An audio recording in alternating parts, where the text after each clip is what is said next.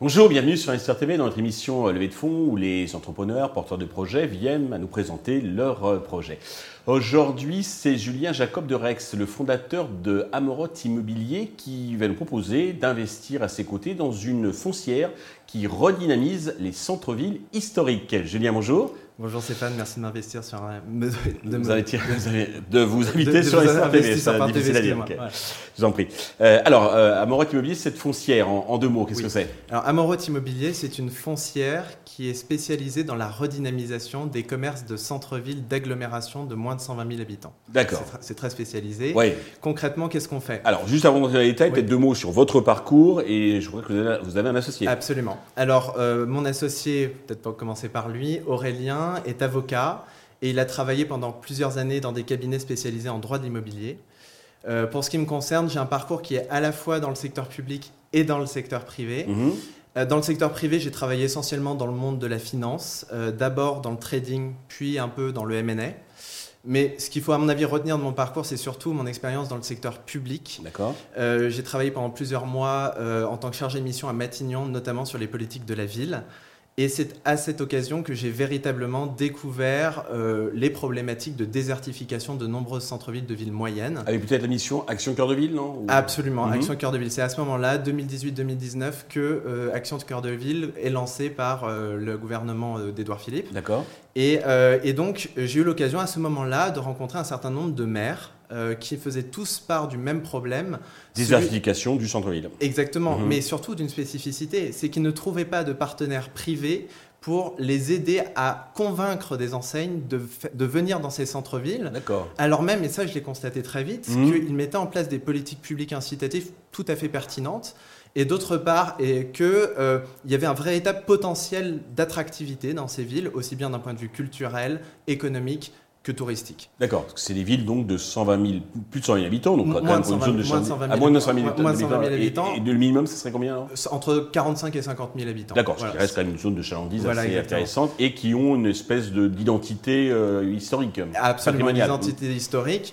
Euh, et donc, euh, il s'est avéré qu'il y avait d'un côté un vrai besoin et, de l'autre côté un potentiel pour y répondre. Et c'est de là que m'est venue euh, l'idée d'Amorot Immobilier. D'accord. Alors, parlez-nous un peu comment vous allez développer cette, cette foncière et avec comme spécificité, vous m'avez dit que c'est là où les concurrents ne veulent pas aller. Exactement, c'est notre spécificité. Nos mhm. concurrents, qui sont-ils? C'est essentiellement des grandes foncières qui ne jurent que par les grandes agglomérations et les centres commerciaux. Mais euh, pour l'écrasante majorité d'entre eux, ils ne, croient pas à la capacité de rebond de ces villes moyennes qui sont certes encore en difficulté, mais dont nous, nous pensons qu'elles ont un, fort potentiel. Pourquoi? Et ce rejet, cet évitement, c'est juste une, conviction euh, fausse, euh, d'après vous, ou c'est ah. vraiment prouvé par des chiffres? Alors, alors non, c'est une vraie, c'est appuyé par des faits, des données, et puis surtout par des, des transformations profondes au sein de la société qu'on a vu notamment depuis la crise du Covid. Première transformation, on voit qu'il y a un changement dans les aspirations de vie des gens. Les gens, on l'a beaucoup entendu dans les articles, ils aspirent à avoir plus grand, ils ont découvert qu'ils avaient besoin de plus d'espace. Et donc quand ils le peuvent, maintenant ils partent des grands centres d'agglomération pour aller dans des villes plus petites où ils peuvent acheter plus grand. Et ça tombe bien, le télétravail qui a explosé ces dernières années leur offre un débouché à ces aspirations. Ça, c'est un facteur de dynamisme très fort pour euh, les villes moyennes. Deuxième facteur, c'est un changement dans les modes de consommation des gens. Et là, il y a aussi un autre facteur qui a explosé ces dernières années, c'est le e-commerce. Le e-commerce fait que les gens vont moins dans les centres commerciaux qu'autrefois. Ils vont davantage faire leurs courses sur Internet. Vous voyez le drive qui explose partout. Mhm. Et s'ils ont besoin de faire la pointe, eh ben, ils le feront dans les commerces de proximité qui se trouvent majoritairement dans les centres-villes. La fameuse ville du quart d'heure. Exactement, exactement. Et puis, et ça c'est vraiment, je, l'ai vu hein, à l'œuvre euh, pendant mon stage, c'était euh, le fait que les, les, maires commencent à prendre vraiment à bras le corps cette, cette politique de, de, redynamisation des centres-villes et ils mettent en place des politiques publiques adaptées, des heures de parking gratuites par exemple, euh, pendant quelques heures pour attirer les clients plutôt que dans les centres commerciaux et dans les centres-villes ou bien des festivités à caractère culturel. Voilà. comme des commerçants, comme Exactement. Ok. Voilà.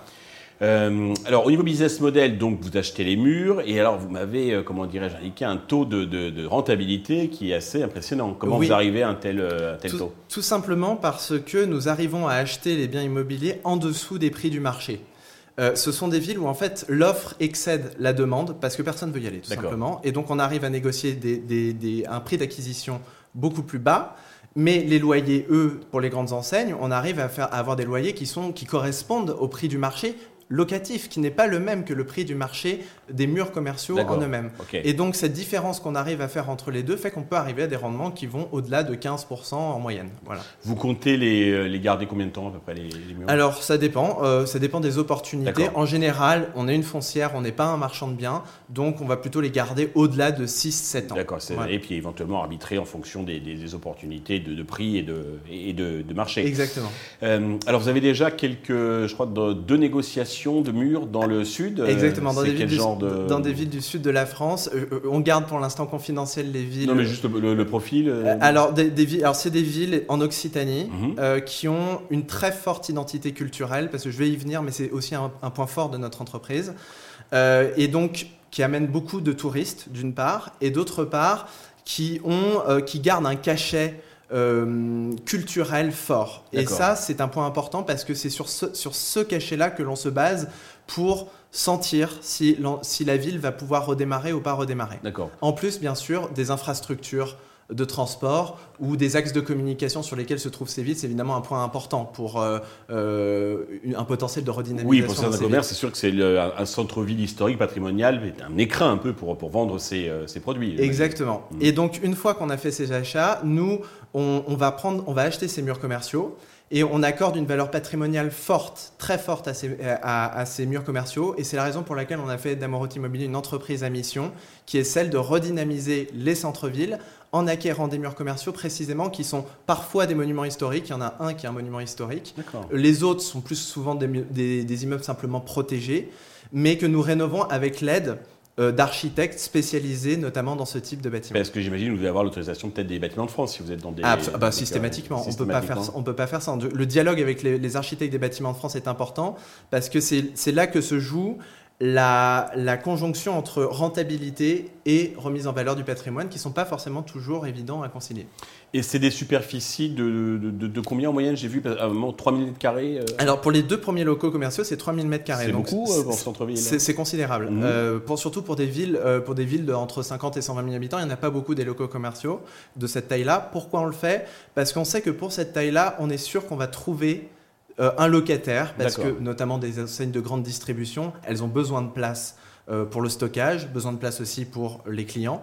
Et donc, on sait qu'on n'aura pas trop de risques pour trouver un, locataire sur ces tailles-là. Mais c'est le profil qui va séduire les, mairies Parce que j'imagine, je pensais plutôt que les mairies voulaient des artisans, commerce de, bouche. Euh. les mairies, ce qu'elles veulent, quand elles, elles, ont une ville qui est en difficulté, elles veulent surtout qu'il y ait des gens qui viennent acheter. C'est la première euh, la condition. Ils ne regarde... voit pas ces façades avec de la peinture ou des affiches ou... Absolument pas. Ils vont pas regarder tout de suite. Ils vont pas regarder la couleur si vous du locataire. Ils vont commencer par regarder. Euh, au moins quelqu'un. Exactement.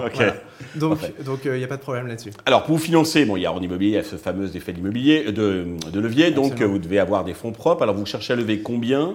Alors, on cherche à lever 10 millions d'euros. On a déjà fait une première... Par plusieurs tranches, j'imagine. Oui, absolument, par mhm. plusieurs tranches peut-être sous la forme d'un droit de tirage. Ça, c'est quelque chose qu'on discutera avec nos futurs, euh, nos futurs euh, investisseurs. excusez-moi. Mhm. Euh, on a déjà fait une première levée de fonds de 1,5 million d'euros, qui nous a permis précisément de financer nos premières acquisitions. Mais on s'est fixé pour cette nouvelle levée de fonds trois objectifs ambitieux mais réalistes mhm. d'ici la fin de l'année 2026. un triplement en valeur de notre parc locatif, un triplement du nombre de villes dans lesquelles nous serons présents et un recrutement de 4 à 5 personnes pour la gestion locative d'une part et pour euh, la prospection immobilière d'autre part. Parfait. Bah, écoutez, Julien, merci d'être venu nous présenter donc, ce, projet euh, qui change un peu des startups, on va dire, habituels que, nous recevons. Euh, tous les investisseurs intéressés peuvent vous contacter directement ou contacter la chaîne qui transmettra les coordonnées. Merci à tous de nous avoir suivis. Je vous donne rendez-vous très vite sur Investisseur TV avec de nouveaux projets dans lesquels investir. you